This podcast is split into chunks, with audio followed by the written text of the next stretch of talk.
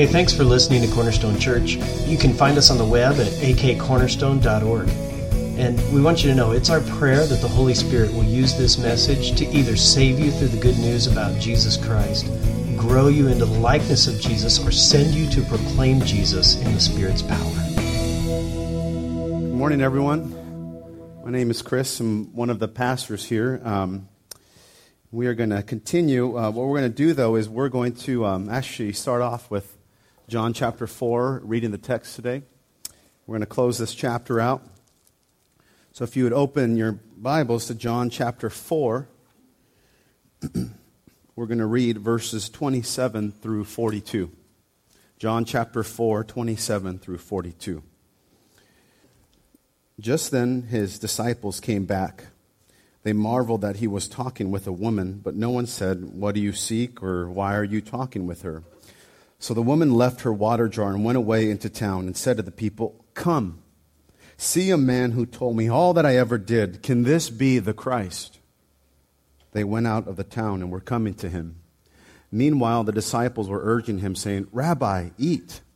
But he said to them, I have food to eat that you do not know about. So the disciples said to one another, Has anyone brought him something to eat?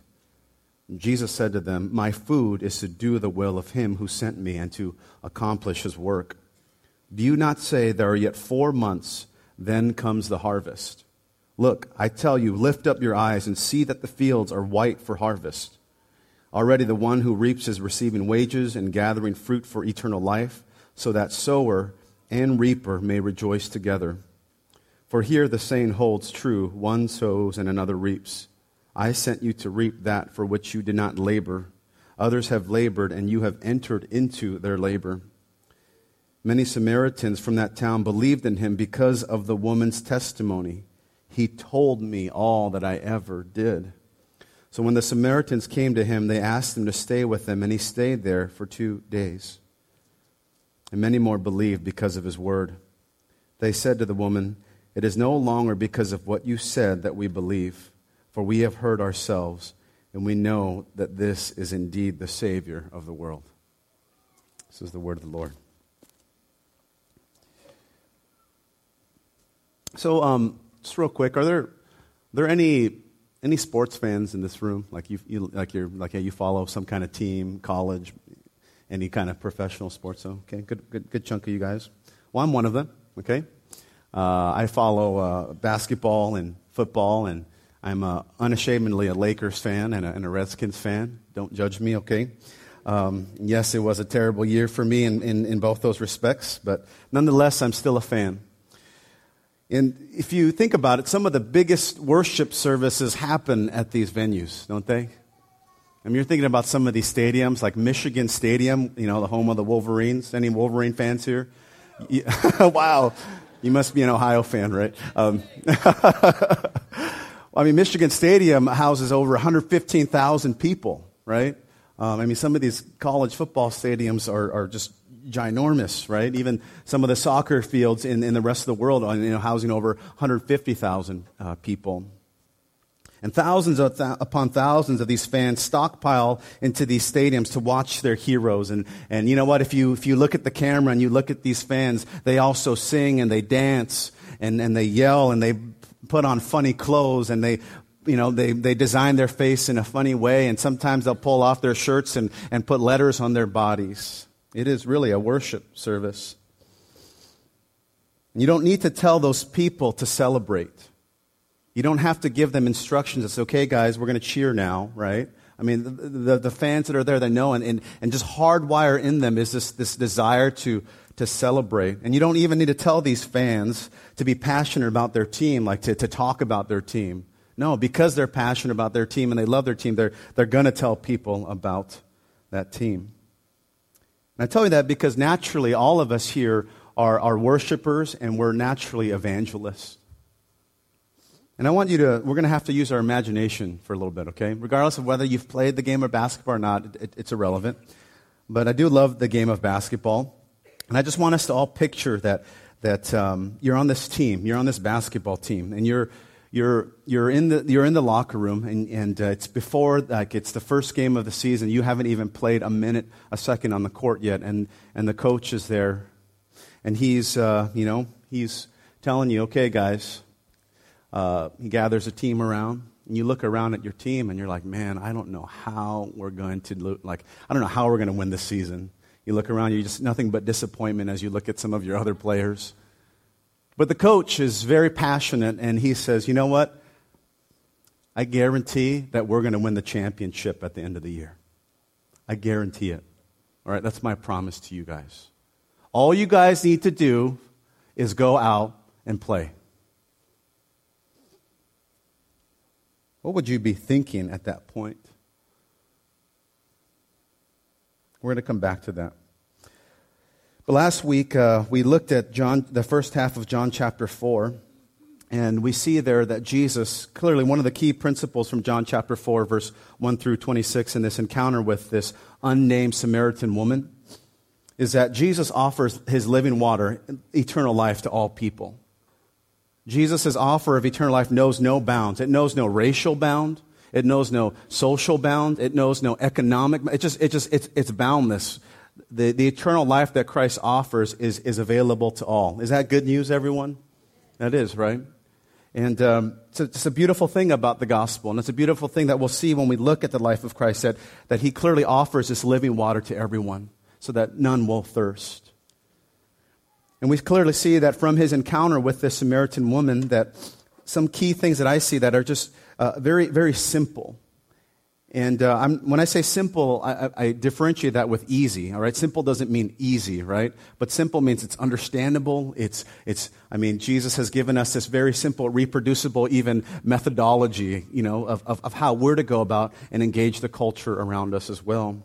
And a couple things that I clearly see from the life of Christ in this encounter with the Samaritan woman, as well as encounters previously with Nicodemus or, or any of his encounters, Jesus simply made himself available. When he ministered to people, he, he, he said, Hey, I'm available here to talk with you. My time, uh, you know, my resources are here. I'm available. Another thing that I clearly see the, in Jesus is that Jesus is very highly invitational. He's not standoffish. Just as he engaged this woman, he, he was inviting her into a relationship with himself, and he also engaged. And it's here that we come now to uh, verse 27, when we see the disciples coming back and, and they see Jesus talking with this woman, and they marveled. They marveled that Jesus was, was, was speaking with the woman, but, but the scriptures tell us that no one asked, what do you seek? Or why are you talking with her? But they were sure thinking it. And maybe they weren't so shocked that he was talking to a Samaritan. I think the disciples were more shocked that he was talking to a woman.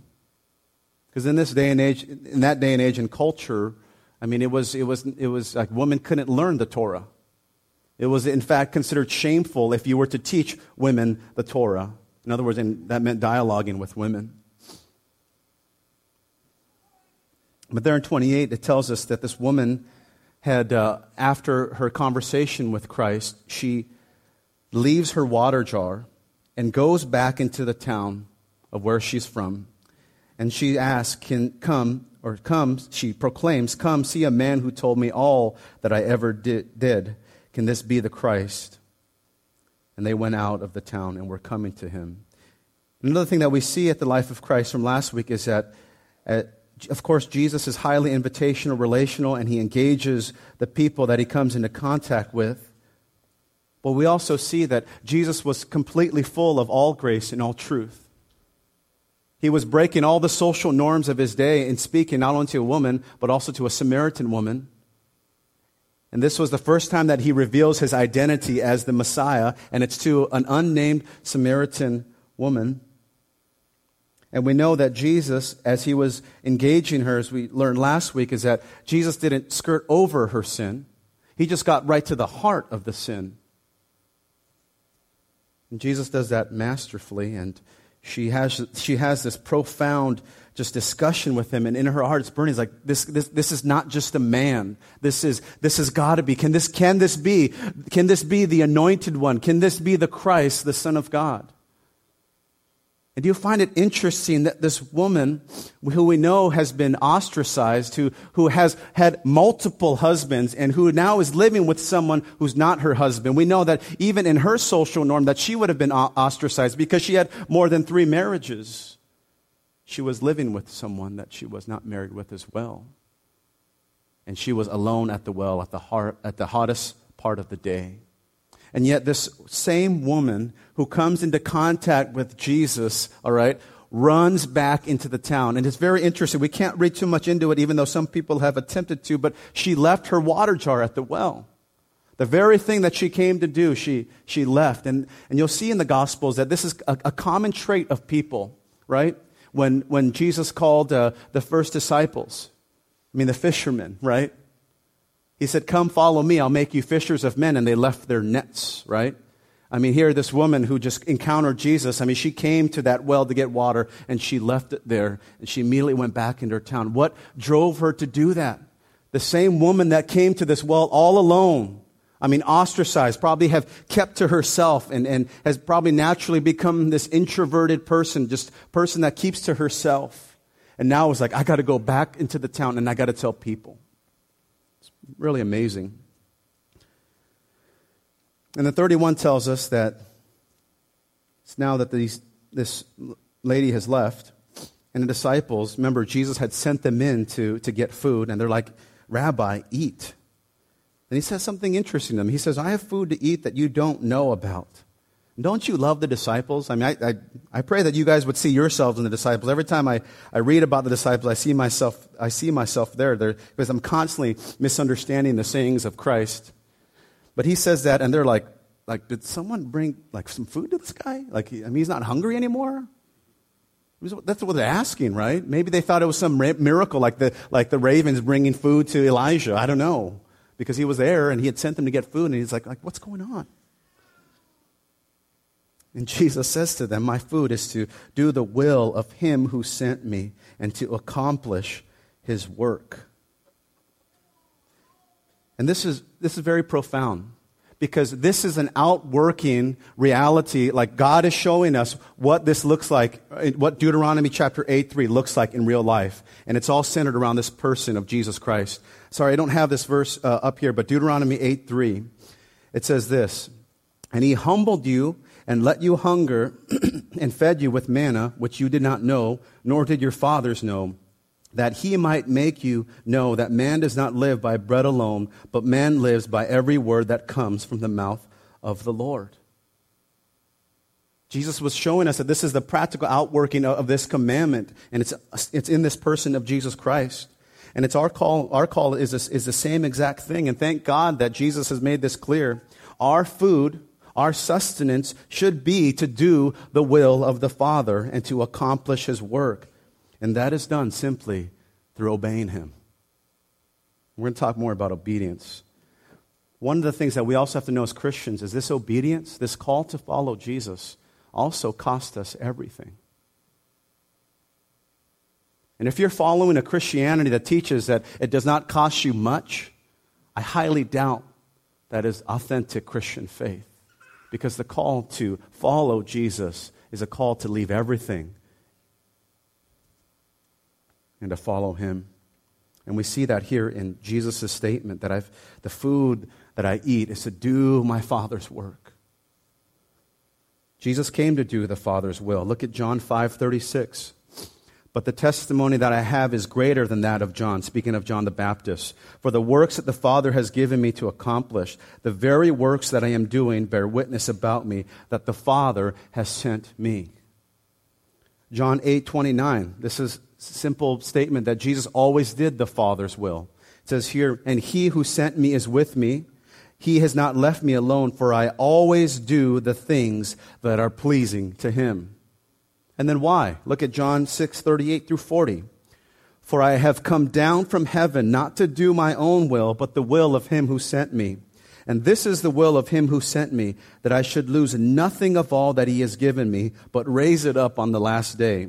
For this is the will of my Father, that everyone who looks on the Son and believes in him should have eternal life, and I will raise him up on the last day.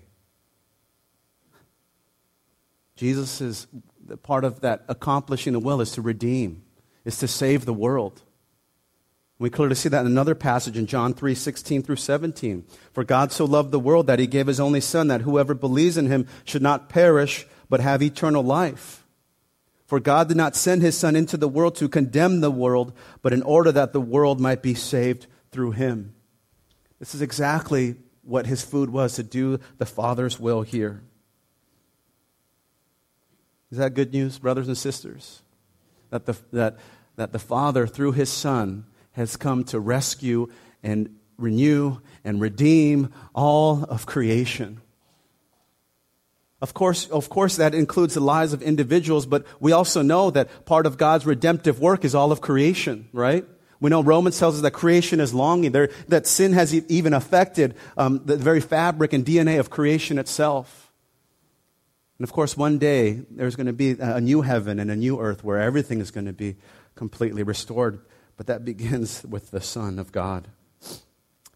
then Jesus says another interesting thing. He says, There are yet, in verse 35, there are yet four months, then comes the harvest. Look, I tell you, lift up your eyes and see that the fields are white for harvest. There's been a lot of different like interpretations as we're coming here into, into these few verses. Uh, different, and maybe you've heard it taught a uh, different way. But uh, I believe that that's a, a proverb. And perhaps uh, Jesus is speaking. Uh, some, some theologians will, will time this. Hey, it's December, um, and it's most likely the harvest is hap- uh, going to happen in, in, April or May. Um, and we know that, um, that, of course, wheat, as it's, um, when it does become ripe, right, under a certain light, I mean, if you were to look at a field, you'll see the white kernels, and the, that's a, that signifies that, man, it's, it's, it's, ready for, it's ready to be harvested. Harvest, harvested. And we see that here in, in verse 35 that Jesus used the same image of sowing and reaping. And he, he, he uses it also as a picture of this. It's going to be this time of extraordinary fertility. It's just going to be, it's going to be crazy. And Jesus is using this reference to the harvest of souls, of people. It's about, I mean, it's, it's taking place right now as he's speaking to this woman at the well. He just had this conversation. And now she's gone into the town to tell her fellow townspeople. And there's one commentator by the name of G.R. Beasley Murray. He, he explains that if uh, Jesus saw the Samaritans coming to him in their white garments, possibly, not saying that everyone was wearing white, and that is why he said, as the Greek original has it, the fields are white for harvesting. Look at Matthew 9, 37 through 38. Then he said to his disciples, The harvest is plentiful, and the laborers are few. Therefore, pray earnestly to the Lord of the harvest to send out laborers into his harvest. So I can almost picture Jesus, not saying we know exactly where he was looking at the time, but I mean, he's speaking about people. And when he tells his disciples that the harvest is white, all right, he has people in his mind. And he's telling him, guys, the harvest is ready. It's ready to be harvested right now. So much so that in 36 he says, Already the one who reaps is receiving wages and gathering fruit for eternal life, so that sower and reaper may rejoice together. For here the saying holds true one sows and another reaps. And I sent you to reap that for which you did not labor. Others have labored, and you have entered into their labor. And this is amazing because this is fulfilling an Old Testament uh, prophecy in which the prophet Amos speaks of a time in verse Amos chapter 9 13 where Amos the prophet says behold the days are coming declares the Lord when the plowman shall overtake the reaper and the treader of grapes him who sows the seed. The mountain shall drip sweet wine and all the hills shall flow with it there's going to be this time in which both sowing and reaping are going to happen at the same time, or that time between sowing and reaping is going to be such a small window. And both the sower and the reaper are going to be working together, and they're both going to be rejoicing. It's amazing. Verse 39 tells us many Samaritans from that town believed in him because of the woman's testimony. He told me all that I ever did. Again, ref- this woman is referring to the fact that Jesus knew her darkest secrets and he addressed them, but yet he welcomed her into this relationship. So when the Samaritans came to him, they asked him to stay with them, and he stayed there two days. Many more believed because of his word. And they said to the woman, It's no longer because of what you said that we believe, for we have heard for ourselves, and we know that this is indeed the Savior of the world. And he was, Jesus was showing his disciples, look. I mean, he spoke with, uh, he spoke with this woman a few moments ago, and she comes to know him. And immediately, what does she do? She runs off to tell this. I mean, she's transformed and she, she can't help but talk about Jesus, right? She's like, I, I got to tell you this. Let me tell you about this guy that, that told me everything that I ever did. And the townspeople, for whatever reason, I don't know what that dynamic looked like. For whatever reason, they're like, whoa, like this, the same, la- the same lady. And they decide, for whatever reason, to go out and to see if this is the Messiah. And they do come out. And think about this response that the Samaritans give Jesus, opposed to other responses he had in some other villages he went to minister to. The Samaritan said, Please stay, Jesus. Please stay. And what did he do? He stayed and he taught for two days. And from that, from that short amount of time, they came to see that Jesus is the Savior of the world. That's amazing. And Jesus was telling his disciples, like this window of sowing and reaping, boom, it's right here. It happens that quickly now. Now, when you think about the kingdom, when you think about the reign and rule of Christ, and you, and you, and you think about Jesus' reign and rule, what does that do in your heart? Because I believe the kingdom is both here and now and has a future reality. Obviously, I mean, I mean we're, not, we're not here to create heaven on earth. We're not here to create some kind of false utopia. But I believe that the reign and rule of Christ that is going to come in full actualization, right? That, that even like those realities are being ushered in today. Like, for example, when someone's life is redeemed or someone is freed from any kind of, of addiction or any kind of just bondage to sin, that's a picture of a future reality that can be experienced now. Amen? When you can be, I mean, when people can be set free and there could be genuine life transformation, right? I mean, just, I mean, uh, for Christians, for, right? It's like, man, I don't know who you are anymore. I mean, you're such a different person since you've met Christ. So when you think about the kingdom of God, what comes to your mind? When you think about the reign and rule of Jesus? And do you treasure it? Because when you, when you hear the, the teaching of the kingdom of God, if it doesn't move you, there's, there's a chance that, that, that, that there's something blocking uh, that, that understanding of the kingdom. Because Jesus says in Matthew 13, 44 to 46, in back to back parables, he tells a parable of the hidden treasure and the parable of the pearl of great value.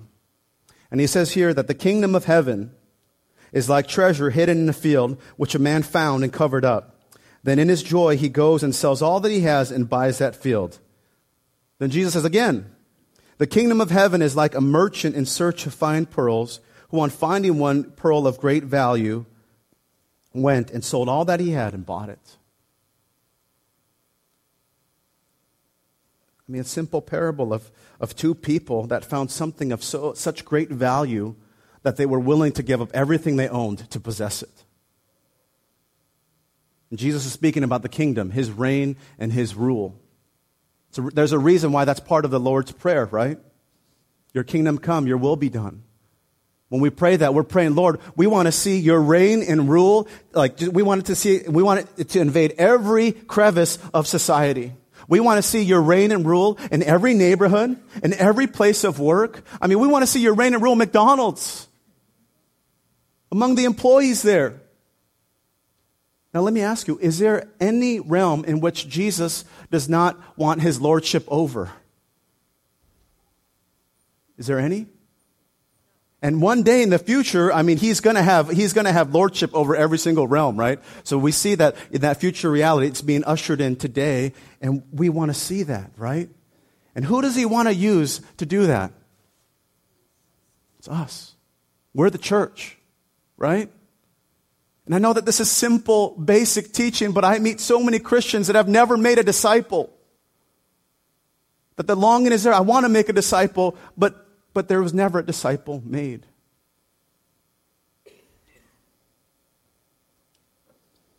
And I think uh, for, for some Christians, we've really cheapened the grace of Jesus Christ. This woman that had encountered Jesus and fully just, I mean, he fully revealed his, his Christship to this woman, and she was forever transformed.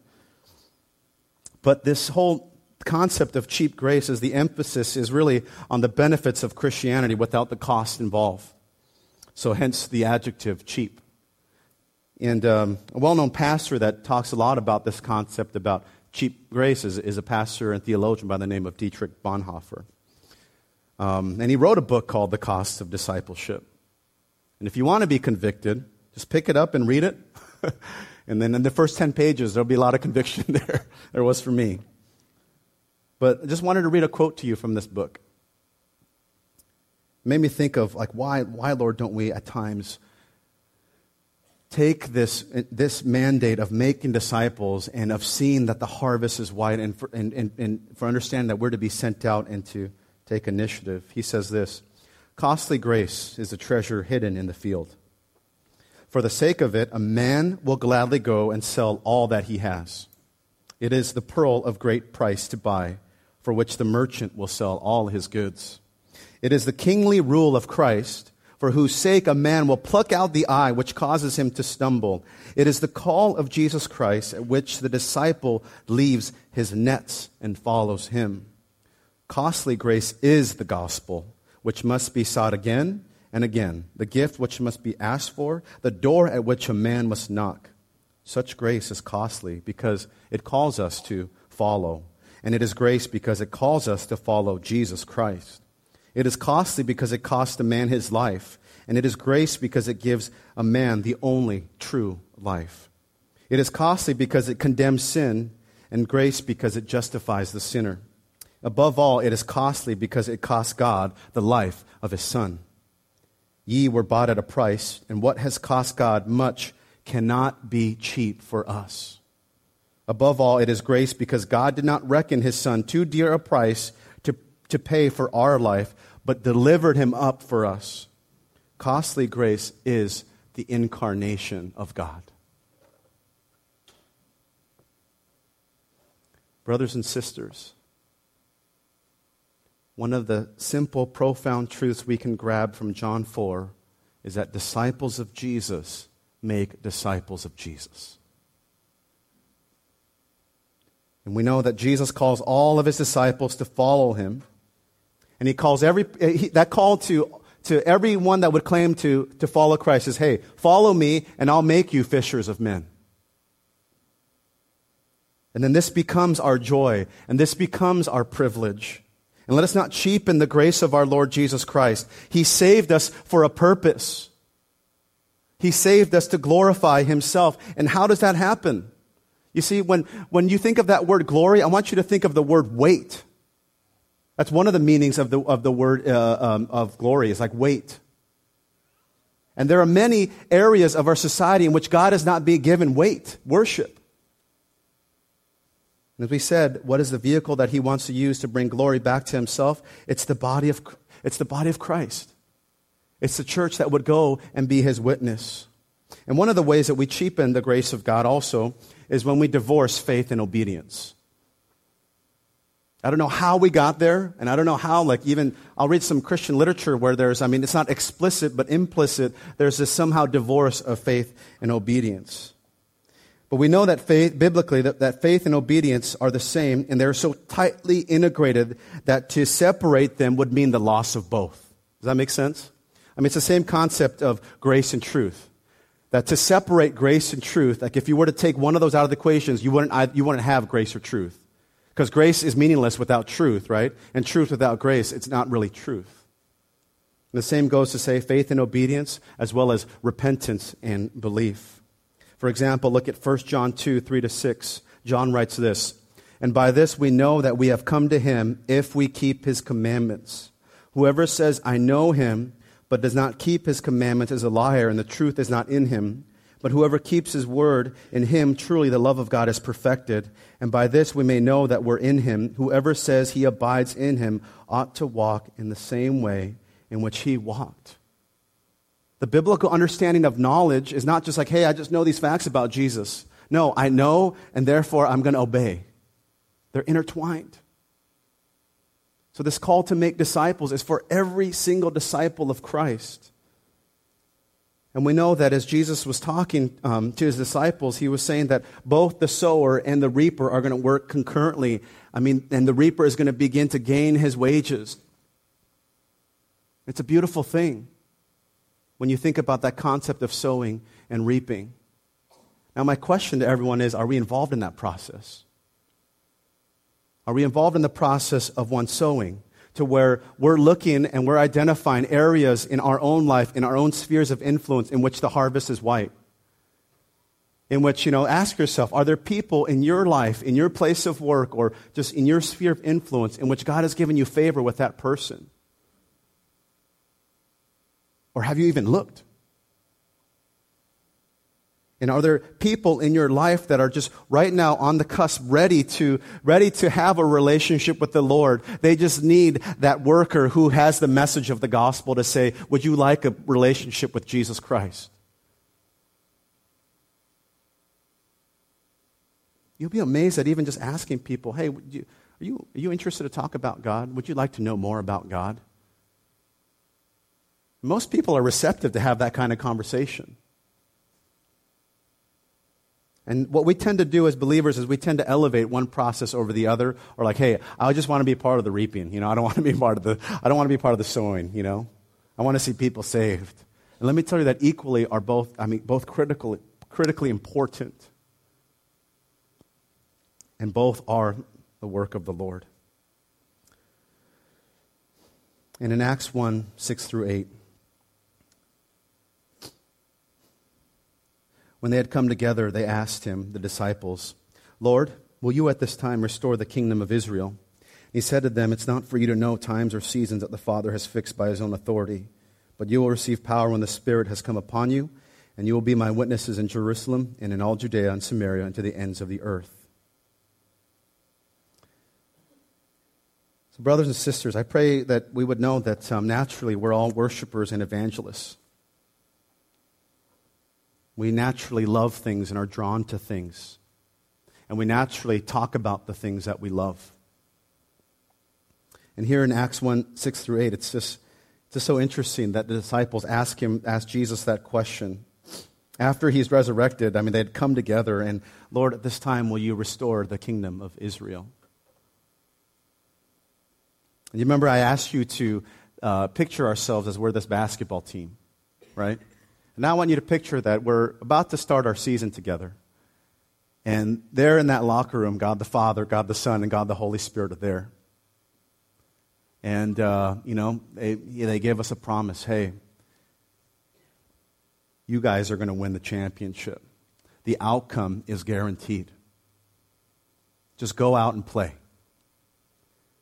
My natural tendency, and I think many of ours in this room, would be like, wait, wait, can I ask a question, Jesus?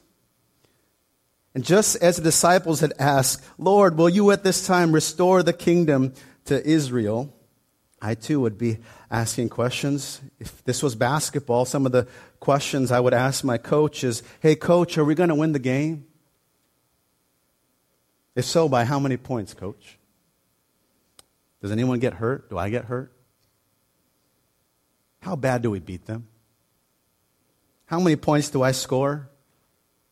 Coach, what are going to be my stats at the end of the season? And I mean, the coach is patiently listening to us, right? And then he says, It's not for you to know the times, but I'm guaranteeing the outcome. He says, You're going to receive power. Coach tells us we're going to win. He guarantees it again. And he says, Look, guys, just go out and play. All you got to do is step out into the court and actually participate and go play.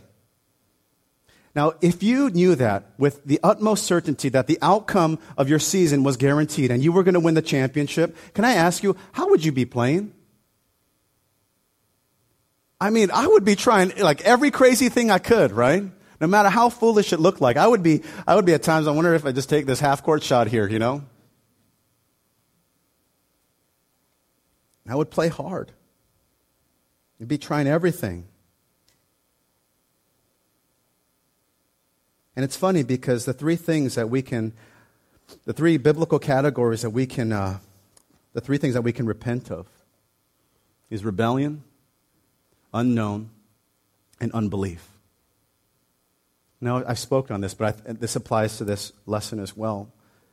Is that rebellion is, is, is the things that we know are wrong and we do them anyway? That's rebellion, right? Unknown, like maybe you didn't know something was wrong and now it's been made known to you. Okay, well, you got to repent of that.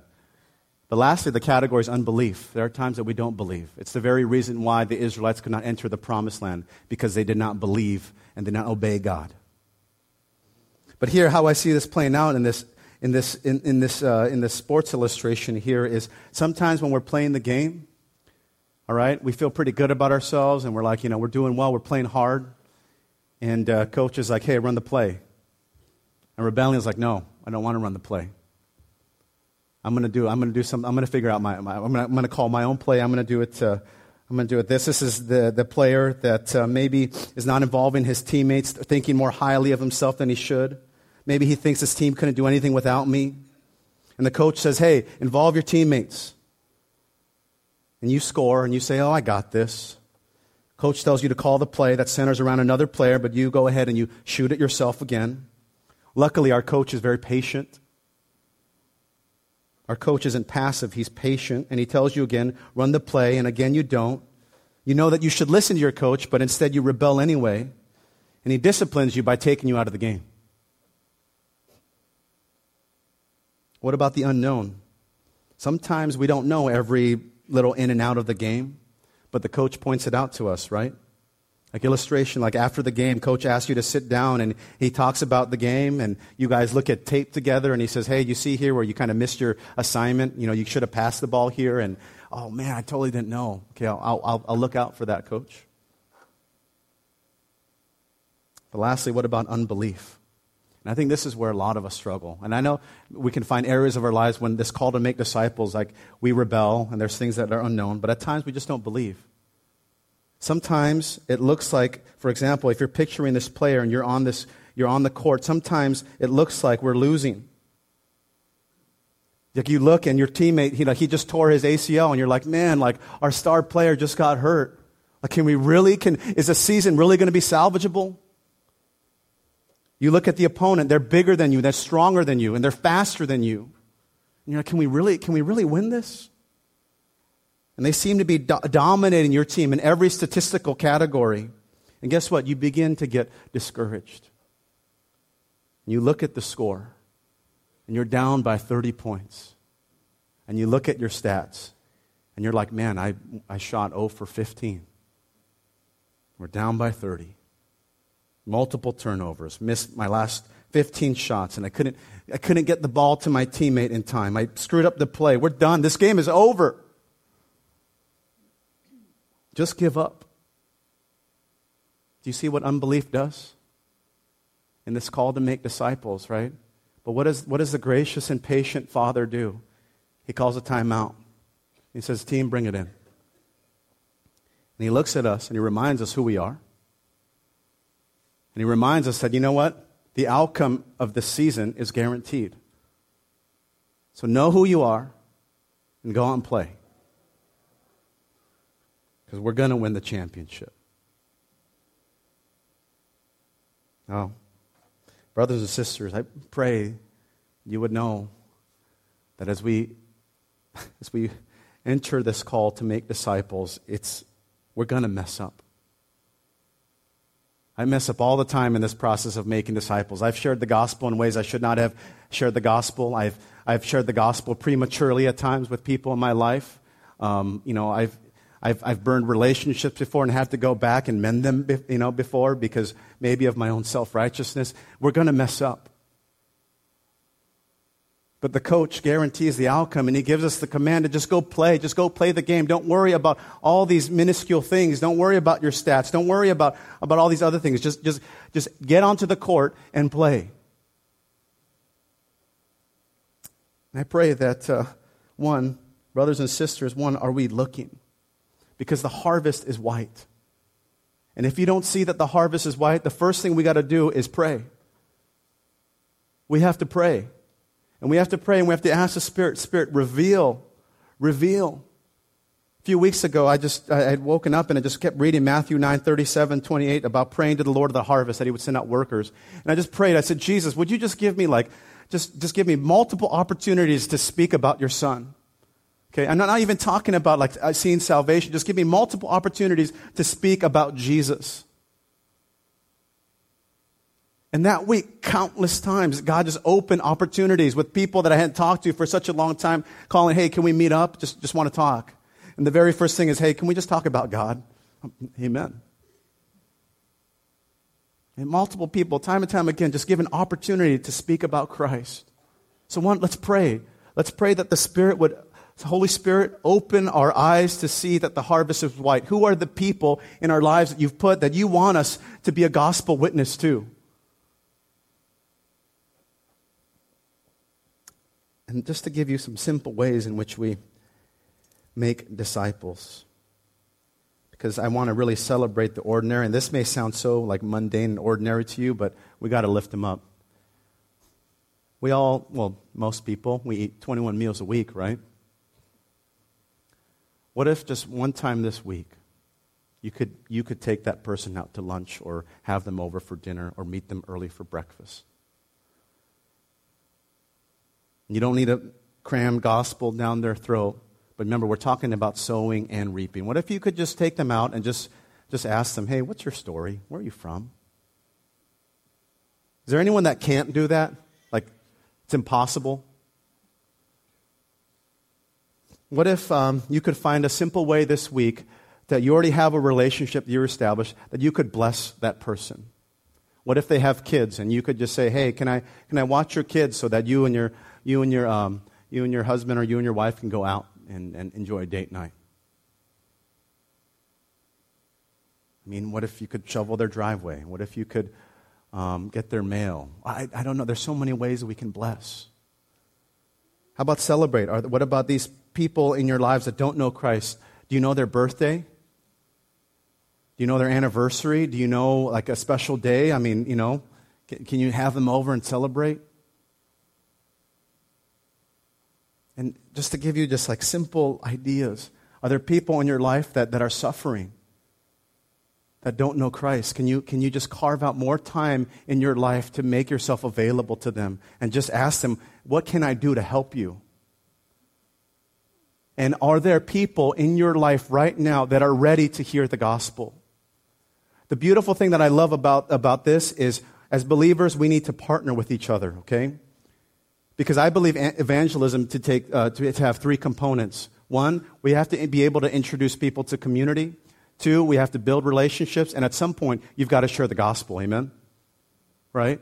And if you think, if, like I've been part of teams in which we've been able to do that together, where, where maybe there's a group of people that introduce him to the community, and there was a couple other guys that, that like that build relationship with him. They went out, they went out shooting, and they just hung out and ate together. And I had an opportunity to share the gospel with them, and, and they got saved. And I've been I've been part of each uh, one of those opportunities too, where I was building a relationship with someone, and another friend of mine shared the gospel with this person. And that's how we're to work together and partner for the kingdom. And it's not difficult. It's very simple. There's a reason why the Lord Jesus Christ gave us a very simple process of evangelism because he meant it to be reproducible and that would happen over and over again. Again, not easy. Simple isn't easy, okay? It's, it's difficult because we have so many other things that we're battling, but it's very simple to understand and really to do. And the Holy Spirit will do the impossible through us. Amen. Okay? So if you would just pray with me.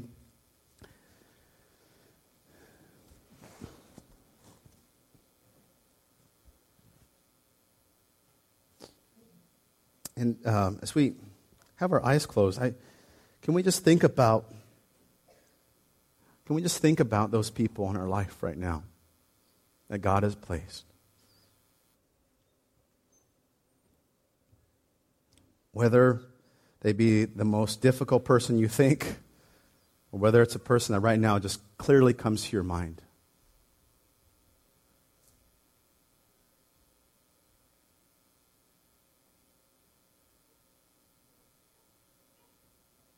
I'd like to pray for them. Father, you are the Lord of the harvest. We want to acknowledge that. Lord, we want to also acknowledge that you are sovereign and only you can change a person's heart. We don't do that. But Lord, we do play a part because you designed it to happen that way. You designed to use the church to make disciples. There's no, there's no plan B. It's the people of God, redeemed by the Son of God, filled with the Spirit of God, sent out to make disciples that make disciples that make disciples.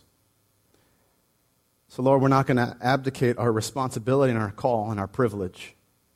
We're just asking one, we're asking for all these people that we have in our minds, people that we love dearly, people that we want to just come to know you as Lord and Savior, as this Samaritan woman did. And Lord Jesus, we're asking, um, one, that you, would, that you would begin to prepare their hearts. And that, Lord, you would use us in this process of sowing and reaping, Lord. I pray that there would be believers that would begin partnering with each other and praying with one another for these people. And Lord, that we would give up that individual uh, missionary mentality and say, no, we need the community of God because we need to see John 13, 34, and 35 lived out, that by this all men will, all men will know you're my disciples by the way you love one another. I'm praying that we would begin to form partnerships and just um, um, families to where we can have space for, for people in our lives that don't know you and that we could minister to you and make ourselves available to them just as you made yourself available. You yourself took initiative. You yourself went out and you engaged the lost. Give us that heart, Lord. Forgive us for our petty fears, Lord. And we know that it's not a sin to merely have fear, but if we're paralyzed in fear, then we're not trusting you and we have a lot of unbelief. So, Lord, we do ask for spiritual courage. Give us the courage to love. Give us the courage to, to speak the gospel when we're given the opportunity. Help us to, to remove every unnecessary offense from the gospel because we know that the gospel is offensive, but at times we put unnecessary roadblocks, maybe cultural patterns or certain things, Lord. I pray that the only offense to the gospel, to the gospel we proclaim, is that Jesus Christ has been crucified. And Lord, we do pray for all those people in our minds. We're asking, Lord, we're asking that you would draw them to you through your Son, Jesus, and you would birth new life there, Lord. And Father, we also pray for all of us here as believers. Set our hearts on fire for you, for your glory. And we know that when we get a picture and glimpse of your glory, we'll have a desire to make disciples that make disciples. We love you, Lord. In Christ's name we pray. Amen.